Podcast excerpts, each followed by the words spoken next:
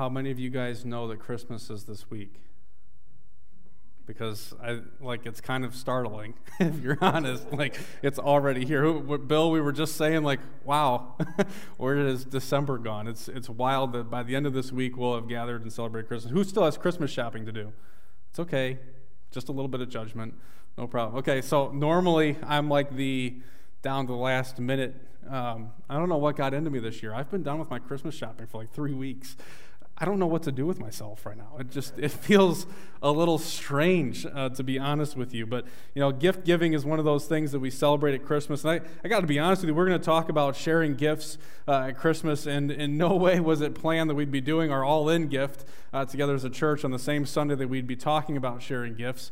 Uh, but since we pushed ours back a week, uh, that's where we've landed. So uh, just interesting the way God kind of put that together. But you know, that joy of gift giving that if you were to think back to when you were a kid, you remember those feelings that you had as you'd walk down the stairs or come into the family room and see under the tree all those gifts and just that excitement that you had, the, the wonder of like, oh my goodness, what, what's in all of them? Which ones are for me, you know? And as a little kid, you're picking up all of them. You're looking at the big boxes, right? Because uh, the big boxes are always the best ones. And, you know, you wanted to find out, is one for me? Which ones have my name on them? And then as adults, you know, we've come to uh, find that saying that it's uh, better to give than to receive, right? To be very true.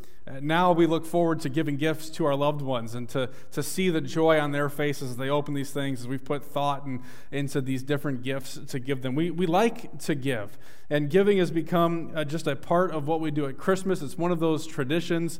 Um, I don't know if you guys do it in your house, that maybe on a Christmas Eve you get to open one thing. I, we have all kinds of different traditions as it comes to gift giving. And we could stop and ask, you know, where do those traditions come from? And some people would point back and say, oh, well, you know what, really, gift giving is just a, an outpouring of pagan traditions that we've just adopted as the church or as a celebration of Christmas over the years. That, you know, long, long ago, these people at the end of the year would come together and uh, give gifts in exchange because they're celebrating the end of a year and the, the start of a new year. And so we want to start it off on a, a good note. And they'd even offer gifts to pagan gods to you know, earn favor for that new year to come. We could say, well, the, see, gift giving is a bad thing. Or you might look back to, uh, you guys familiar with the song, Here We Come Wassailing, right? We've kind of changed it to Here We Come a Caroling, right? And uh, that's one of those songs that we uh, made, those carols that we'd sing at Christmas time. And you know, some people may point back to that as people would go, uh, especially the poor, house to house, exchanging a, a, drink of wassail for an exchangement of a gift from the wealthy and the clashing of the, the different classes of the day. And maybe that's where the tradition of gift giving really started. But especially within the church, we look back to uh, in Matthew's gospel, in Matthew chapter 2, the gifts that the wise men give. And that's one of those reasons that as Christians, we stop and say, look, gift giving is, isn't a bad thing. It can happen for all the bad reasons, but Giving of gifts isn't necessarily in and of itself bad. And so, uh, as we recognize that in the next week we're going to be doing a lot of gift giving and gift receiving, want to stop and talk about these things uh, for a little bit. So, I invite you to open to Matthew chapter 2 uh, with me this morning. We're going to be looking at verses 1 through 11 and just and spending some time uh, with these wise men, these guys that you've probably heard a lot about. We're familiar with them. We sing songs, We Three Kings of Orient are, bearing gifts we traverse afar, right? And there's all kinds of assumptions and speculations that are brought into these things, but we just want to stop and look at what's going on here. And I don't even want to so much focus on the gifts themselves, but I want us to focus on what's happening and the why. And so let's uh, look at our passage together and just kind of see what's happening. And um, I'm going to be honest with you as we do this. Uh, some of you might be thinking, well, wait a minute, this is more just a story. It's not really a prescription for us to do these things. And I would agree. Right? As we look at the wise men, I don't think Matthew records it so that we could look at it and be like, oh, see, see, gifts, gifts, right? You're supposed to give gifts, and this is how and everything. But I want to bring in some other scriptures today and just uh, look at this as an example of, of some who, on the very first Christmas, if you will, gave and gave in a, in a worthy manner. So, verse 1. Now, after Jesus was born in Bethlehem of Judea in the days of Herod the king, Behold, wise men from the east came to Jerusalem, saying, Where is he who's been born king of the Jews? For we, for we saw his star when it rose, and have come to worship him. When Herod the king heard this, he was troubled, and all Jerusalem with him. And assembling all the chief priests and scribes of the people, he inquired of them where the Christ was to be born. And they told him, In Bethlehem of Judea, for so it was written by the prophet. And you, O Bethlehem, in the land of Judah, are by no means least among the rulers of Judah. For from you shall come a ruler who will shepherd my people Israel.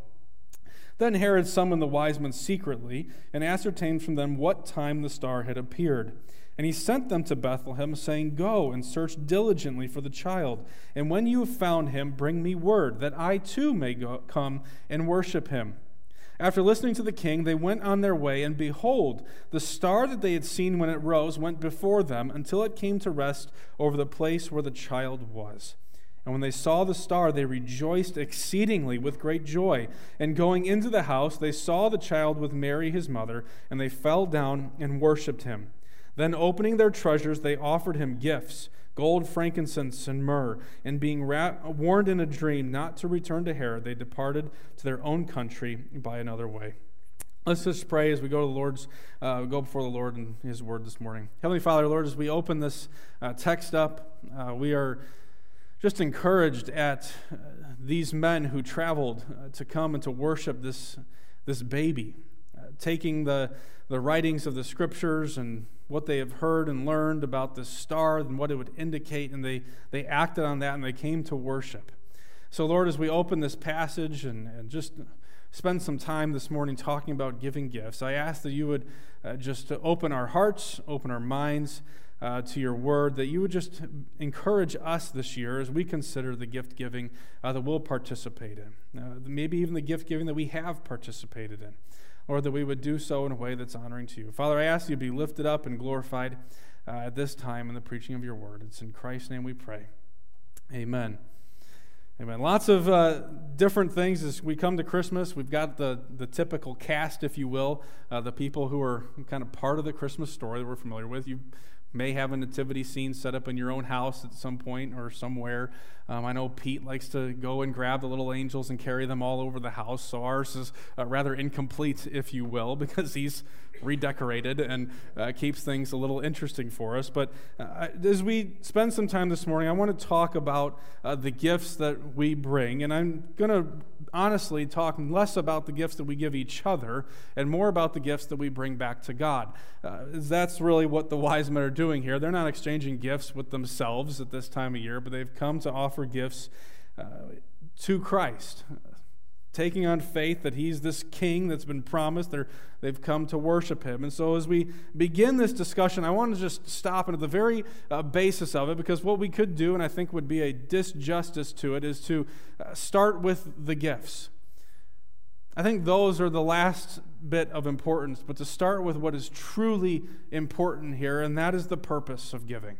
Why do we give? Why do we do something like uh, bringing gifts forward? Why do we encourage and talk about giving in the church throughout the year, and not just uh, of our finances? But why is this something uh, of giving back to God that's so important to us? We have to ask the reason what is the purpose of it all? Now, uh, there are a lot of bad reasons, right? You even see in our passage today, right? Uh, the wise men are coming to worship God. Herod says he wants to worship. Uh, I think we know that his true intentions are not to come and worship this child, but he's got other plans. So we've got some inclination that there is some inappropriate or wrong worship, if you will, and right worship.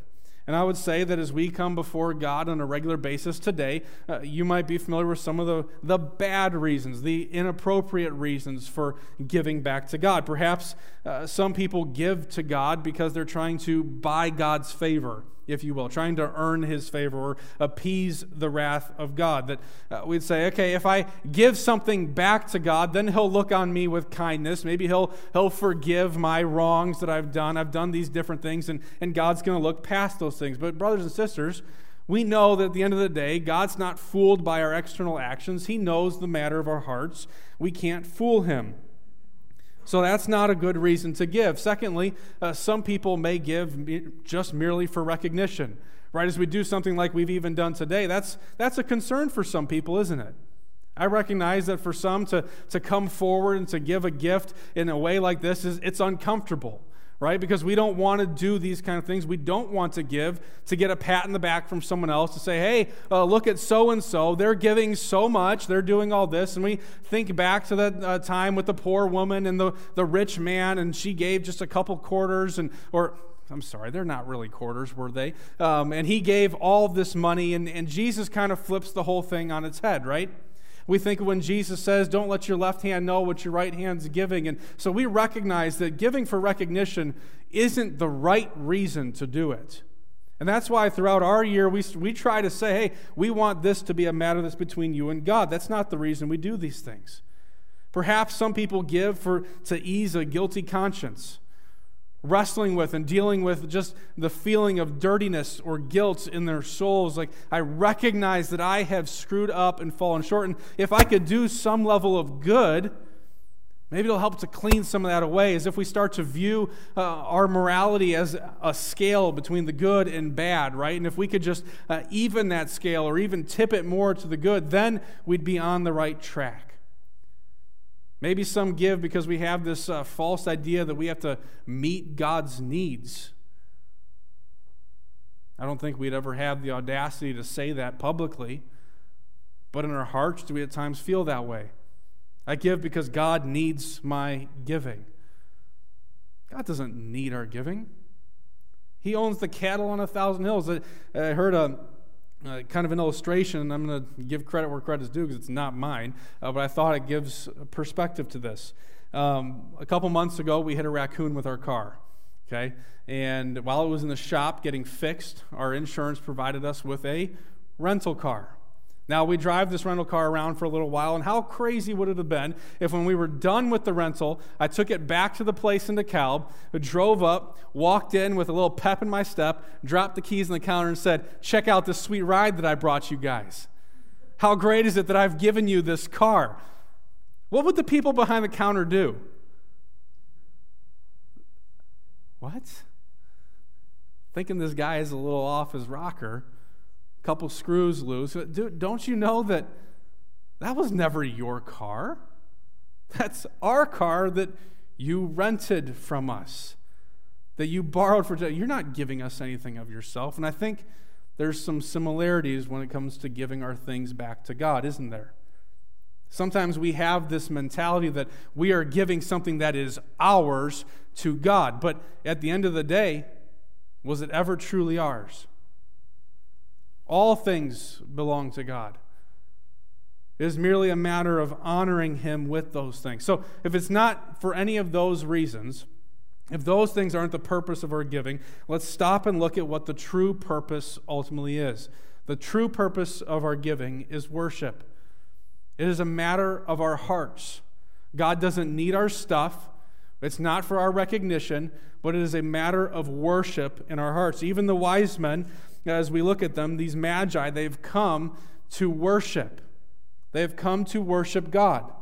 So as we offer gifts throughout our year, we do so in a manner of worship back to God because uh, true worship is something that's much more than mere lip service, isn't it? It's easy to say something, and it's altogether different to live on that.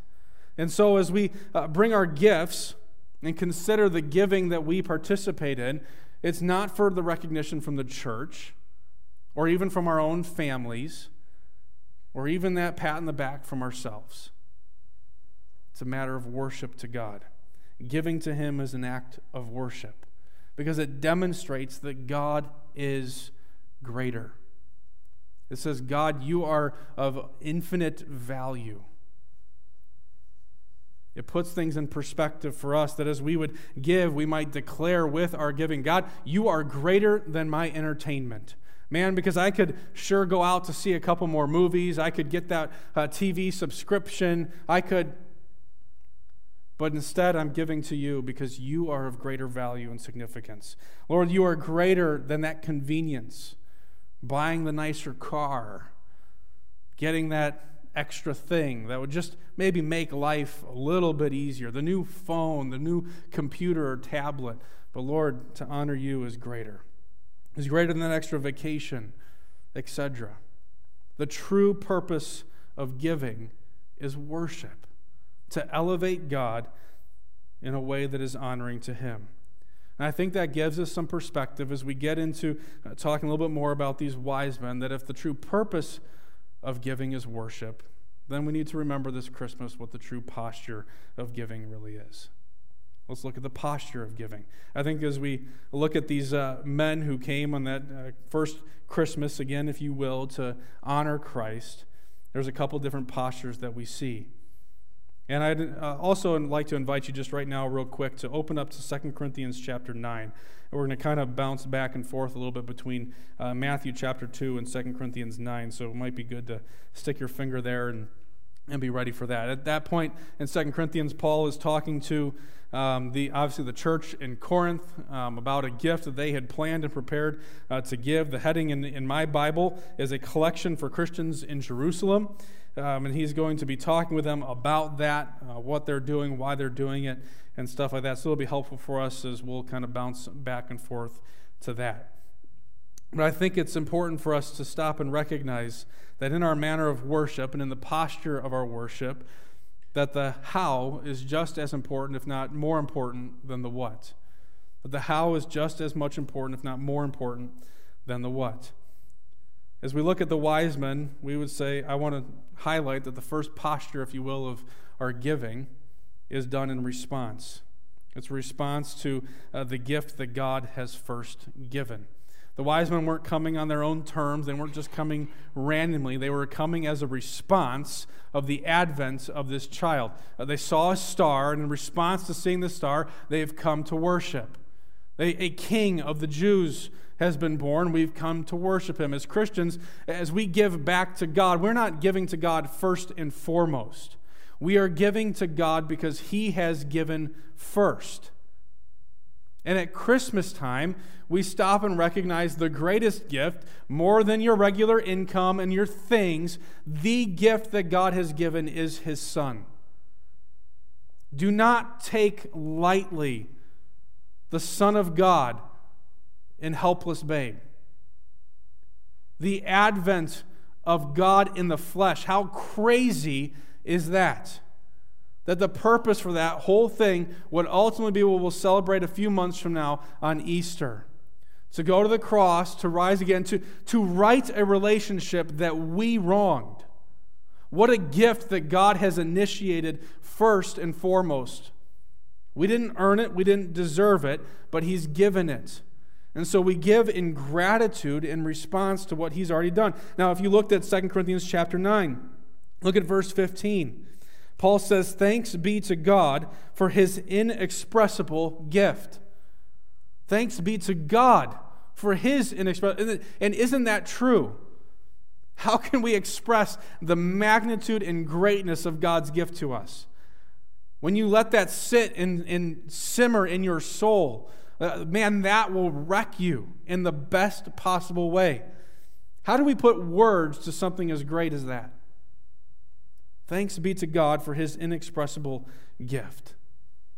And so, as we give, I would encourage you to stop and recognize if you're going to give with the right posture, to do so in response to God's gift, because as we approach our giving in that aspect, then we stop and recognize we're not bringing more to the table than God's already put put there. He doesn't owe us anything. We don't bring anything to God that He owes us a response. We are not indebting God to us, but we are serving Him and we are worshiping Him this Christmas. Secondly, I think we see that these wise men come in the posture of reverence. I, I want you to just kind of picture this for a second. And look at verse 11 of our passage.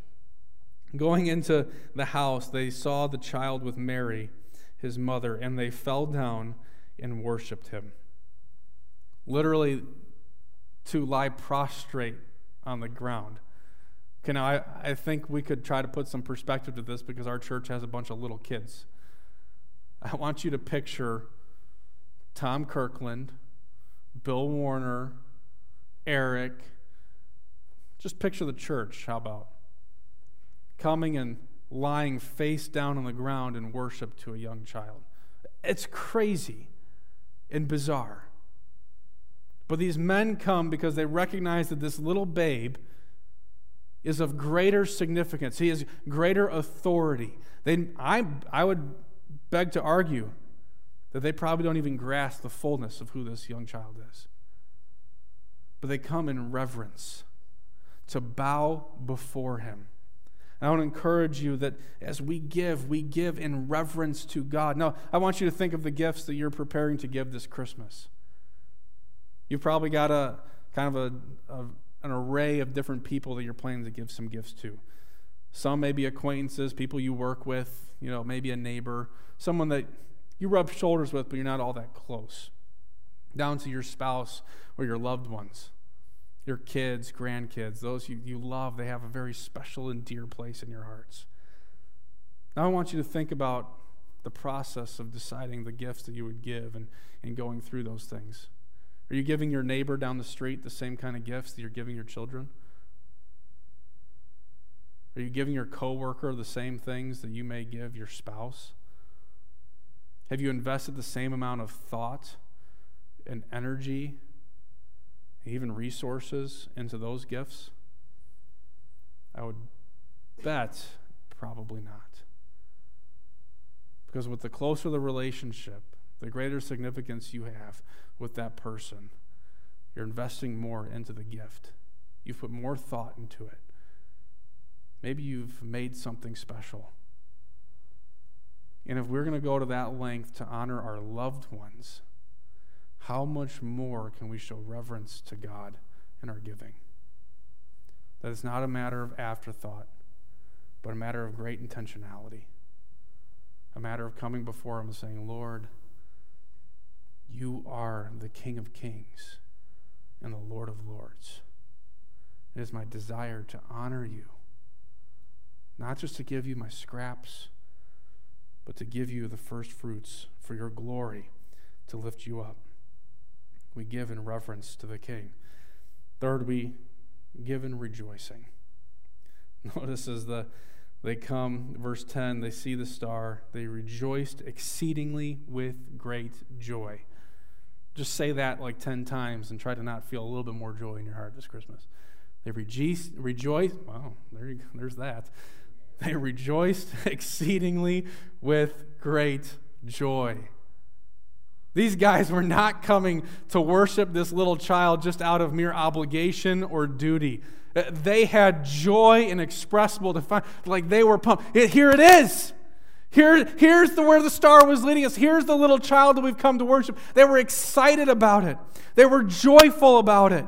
This wasn't something that was reluctant or they were like, ah, man, someone said we got to come and do this.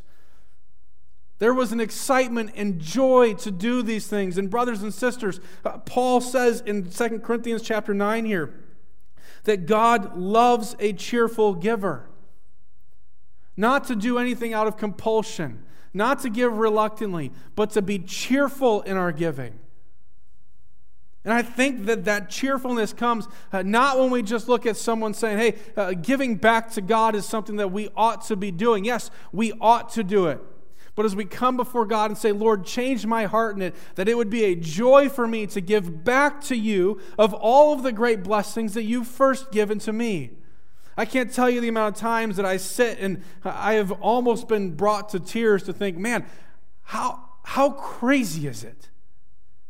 How crazy is it that God, the creator of the universe, the highest authority, God Almighty, has given me an opportunity to give back to Him? That He doesn't just reach into my life and exact things from me and say, I'm just taking this. But He has given me an opportunity in the joy of my heart to give back to Him in worship and honor. Sit there for a second and ponder that. That we would give with so much joy. And I want you to hear this because I'm going to be honest with you. As a pastor, this is one of those topics you're like, you don't want to touch it. And as someone sitting in the seats, it's one of those topics that you don't want to hear. But there is so much joy to be found in giving back to God. So much joy in it. And there's blessings to these things, blessings to giving back to God. This is where I want to turn your attention to 2 Corinthians chapter 9 with me for a second. Because as we look throughout this passage, I'm just going to read uh, some of this so that you can, uh, we have an idea of what we're looking at. Starting in verse 1, it says, Now it's superfluous for me to write to you about the ministry for the saints. For I know your readiness, of which I boast about you to the people of Macedonia, saying that Achaia has been ready since last year, and your zeal has stirred up most of them. But I am sending the brothers so that our boasting about you may not prove empty in this manner, so that you may be ready as I said you would be. Otherwise, if some Macedonians come with me and find that you are not ready, we would be humiliated, to say nothing of you, for being so confident. So I thought it necessary to urge the brothers to go on ahead to you and arrange in advance for the gift that you have promised, so that you may so that it may be ready as a willing offering, not an exaction. The point is this Whoever sows sparingly will also reap sparingly, and whoever sows bountifully will also reap bountifully. Each one must give as he has decided in his heart, not reluctantly or under compulsion, for God loves a cheerful giver. And God is able to make all grace abound to you, so that having all sufficiency in all things at all times, you may abound in every good work. As it is written, He has distributed freely as He has given to the poor for his righteousness endures forever. He who supplies seed to the sower and bread for food will supply and multiply your seed for sowing and increase the harvest of your righteousness. You will be enriched in every way to be generous in every way, which through us will produce thanksgiving to God. For the ministry of this service is not only supplying the needs of the saints, but is also overflowing in many thanksgivings to God. By their approval of this service, they will glorify God because of your submission that comes from your confession of the gospel of Christ and the generosity of your contribution for them and for all others, while they long for you and pray for you because of the surpassing grace of God upon you. Thanks be to God for his inexpressible gift. Wow. Paul packed some stuff in there, didn't he? There's some great blessings to this uh, participation in giving to the work that God's doing that I think Paul even highlights here. Now, I'm going to give a bit of a list, and he doesn't quite go like, here's, here's five blessings, but I think he includes them. Uh, look with me at these. Number one, I think if you look at verse 2, we can see that our giving encourages other people. For as I know your readiness, of which I boast about you to the people of Macedonia, saying that Achaia has been ready since last year, and your zeal has stirred up most of them.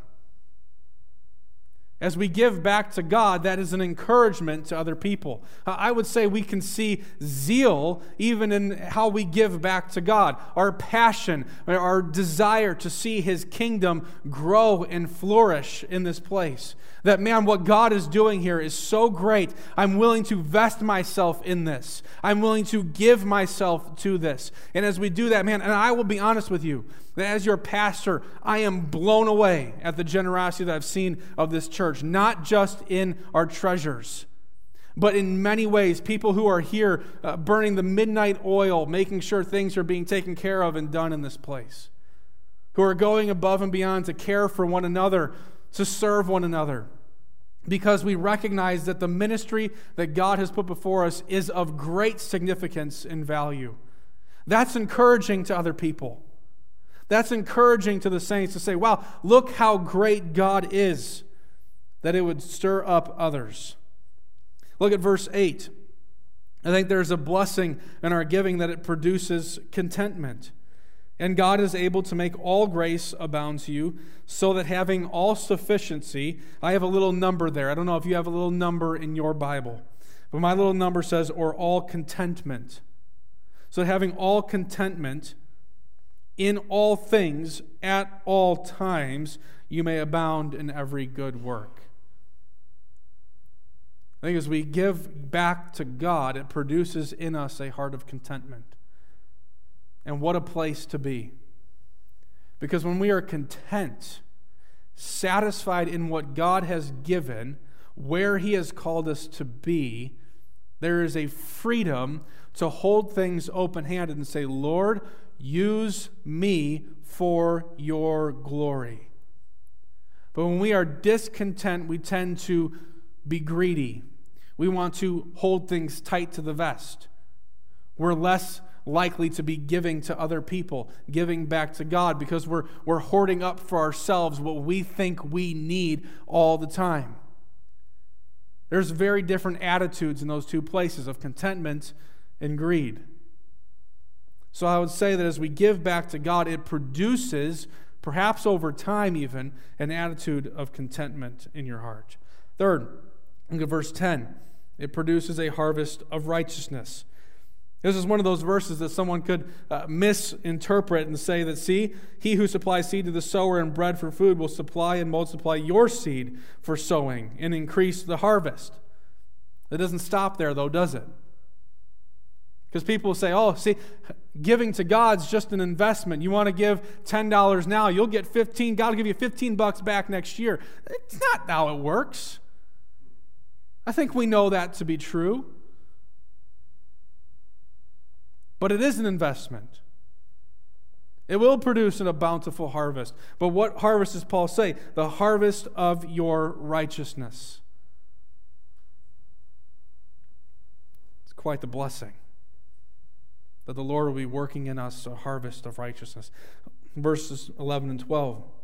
You'll be enriched in every way, to be generous in every way, which through us will produce thanksgiving to God. For the ministry of this service is not only supplying the needs of the saints, but also overflowing in many thanksgivings to God. I think a blessing of giving is we, we can be found in personal, personal and corporate gratitude. That we give out of the gratitude of what God has given. We give, thank you, Lord, for your generosity to us. That you have bestowed upon our family these opportunities to honor you. Thank you. That as we give, man, I can tell you from the bottom of my heart, I say thank you for your generosity to Village Bible Church. Thank you. Seriously. I mean that. Because your partnership in this ministry and the many ways that you are involved, God is using that for His glory. But that we would also be able to come together and as a church, thank you that we could all sing of our gratitude to God. Thank you, Lord. Thank you, Lord. And lastly, certainly not to go without highlighting, the blessing is that God enables us to participate in the ministry of the church, both locally and globally. Some of you have had opportunities to go on missions trips, and you know, at Village Bible Church, our short-term trips are normally a partnership with some of our uh, long-term missions partners where we get to go in and come alongside them for a short season to, to encourage and support and, and just be a blessing to them. But for some of us, we don't have those kind of opportunities to go uh, to Uganda for a couple weeks, to go to Thailand, or you name the place, to Poland. But as we're able to contribute, we are supporting and blessing the ministry that God's doing all around the world. God is doing something far bigger than just what's happening in this space, something far bigger. But one of the blessings of when we give back to God is He takes those small blessings, those small gifts, and He uses them in His power and His might and His wisdom to do great good for His kingdom. He doesn't need it, and I'll stand by that but He chooses to give us that opportunity to invest in His kingdom work, to see how He would take our small offerings and use them for His glory. So, I think as we look this Christmas at our giving, to stop and remember the purpose of it, to worship God, to keep in mind the posture of it, that we give in response to God. We give in reverence to the King, and we do it in rejoicing. But I also want to talk about the practice of giving. The practice of giving. This is where it gets real. I think, uh, as we've talked in our theology class, right, our theology and understanding of things should become practical for us. If it doesn't produce action, then there's some sort of a disconnect somewhere in the chain of thinking. We've not properly understood these things. And so, uh, as we talk about this topic and we recognize that what God is truly after is our hearts, He's after our hearts, He's after our worship. I think the heart is revealed in the way that we engage with the world around us. The scriptures seem clear to that. Jesus talks about not storing up treasures on this earth where moth and rust destroy. In 1 John, it talks about not uh, loving this world. I would say that our practice ultimately becomes the display for the posture of our hearts. That our practice becomes the proper display for the posture of our hearts. It will be seen in how we engage in it. So I want to start and just highlight two things. Highlight two things as we see even with the wise men here. Give of your time. I think we oftentimes just think of our treasures and our finances and our resources, but uh, give of your time. Give your time back to the Lord. I think it's easy for us to look uh, later in this uh, story with the wise men, and we, we look at verse 11, and we look at the gold, the frankincense, and the myrrh, and we're like, look at the, look at the gifts that they really bring to Jesus. But we fail to stop and, and consider the time that was invested for them to come and do this. We don't know exactly where these men were coming from. We don't know exactly how far their journey. But we have good reason to believe that their round trip to make this little journey to Bethlehem to worship this king who was born probably was a couple of months round trip. We're not talking a couple of weeks for vacation or a few days off. They're saying, hey, we're packing up and we'll be back in 90 days. Okay, I would encourage you that as you consider your practice of giving, to, to consider how you could give your time back to the Lord. He has blessed all of us with an equal amount of time to use. And the question is how will we invest those minutes and those seconds and those hours, those weeks to His glory? I want to encourage you to ponder those things. And I think the easy thing for us, if we really get down to it, the easy thing is to invest our treasures. It's, it's easy to drop a check in the box in the back or, or give online or do whatever and say, okay, it's, it's done. I've, I've given, right? No, no more. I think the hard thing is to give our time. Man, that's demanding of us, isn't it? I think time is one of the greatest resources that we have. How can we honor God with it? You can get 200 bucks back, you can get 50 bucks back, but you're never going to get today back. You have one shot at it. You will never again in your life live this very moment. Does that ever strike you? When I let that sink in, I start to think, holy smokes, how can I utilize this moment to the glory of God? This moment in this moment, in this one? How can I honor God with the time that He has given me? How can you do it in personal ways between you and God? You have to start your day there? Maybe on your commute, you've got time. You're like, Lord, this is this is the time between me and you. I'm driving right now. I don't have the distractions of everything else in life. I, it is me and you in the evening? Do you, do you carve out time that's like this? This time is me and God. This time belongs to Him. And I don't want it to be a legalistic thing, but just a way to say, I want, it is my heart's desire to worship and honor Him with my time, to do so personally. Are there ways you're investing your time publicly? I say that's an opportunity to be serving in, external ways where you're serving other people to the glory of God. Maybe it's in this church. We've got people uh, downstairs in the nursery right now. We have every single week people who are saying, Hey, I am willing to give a Sunday down in the nursery so that we can bless the moms and families so they can be in the service sometimes. So they're not running around after two year olds every week. They have an opportunity to sit and say, I want to worship God too. I can serve them in that way. Bill, I don't know how much time you put into teaching your theology class each week. But he comes and, and Sunday mornings before the service, he, he walks us through different points of theology, and we're doing we're learning a lot. But it's an investment of time. Planning and leading our worship services, helping out with the youth group, leading small groups. We have people around taking care of the building. How, how many hours were spent decorating this place this week? A lot. The opportunities, guys, to take our time and say, Lord, I want to I want to use this for your glory. I want to use this to honor you. Give of your time. Consider, and I'm not I'm not trying to guilt trip anybody. I look around this room and I see a lot of people who are giving a lot of time to God. And if anything, stop and just say, Lord, am I doing it in a way that's honoring you? Is the posture of my heart where it ought to be? Secondly, give of your treasure. Give of your treasure. The gifts that these wise men brought were no white elephant gift.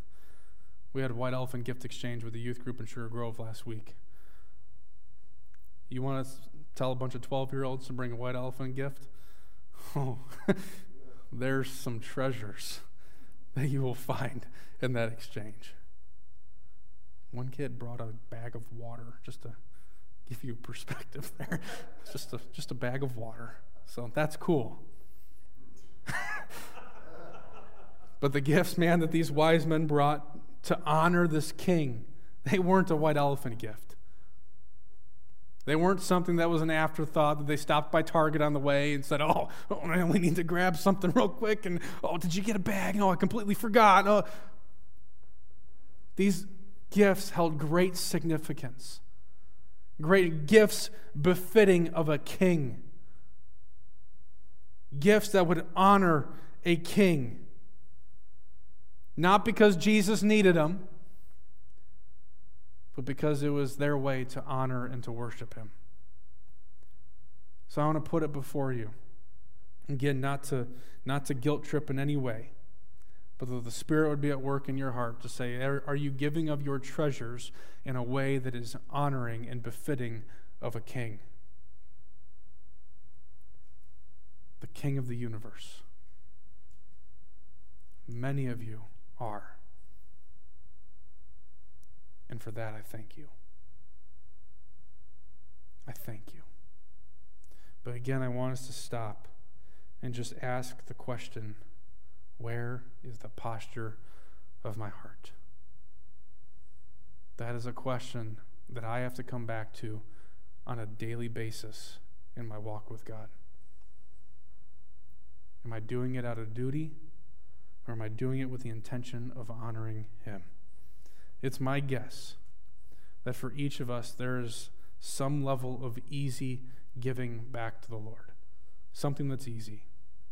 I want to encourage us to consider ways that we might be able to give to God in a way that might be even sacrificial. I want to encourage you to spend time and ask the questions man, uh, what do my current giving practices reveal about the posture of my heart before God? Whatever they may be. Just ask God to meet you in that question. Lord, where am I at?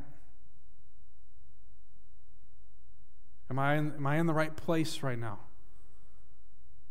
And if He gives you the blessing of it, then say, Lord, thank you. Thank you for the blessing to be here. But be intentional, to spend time with the Lord, and consider these things. That wouldn't just be an afterthought.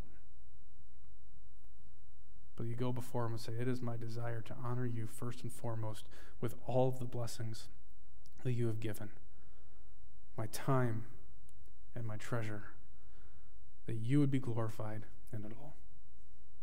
And there's a lot of reason to give back, a lot of reason to give to the Lord. To him be the glory in all of it. Amen.